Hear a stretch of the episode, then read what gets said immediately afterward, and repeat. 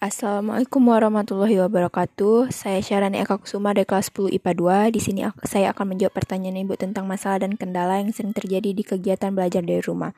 Yang sering terjadi adalah pertama sinyal, karena mungkin sinyal adalah masalah umum yang mungkin terjadi di setiap anak. Dan yang kedua adalah pemahaman, karena pemahaman ini sangat sulit untuk dipahami di zaman pandemi seperti ini. Mungkin itu saja. Wassalamualaikum warahmatullahi wabarakatuh.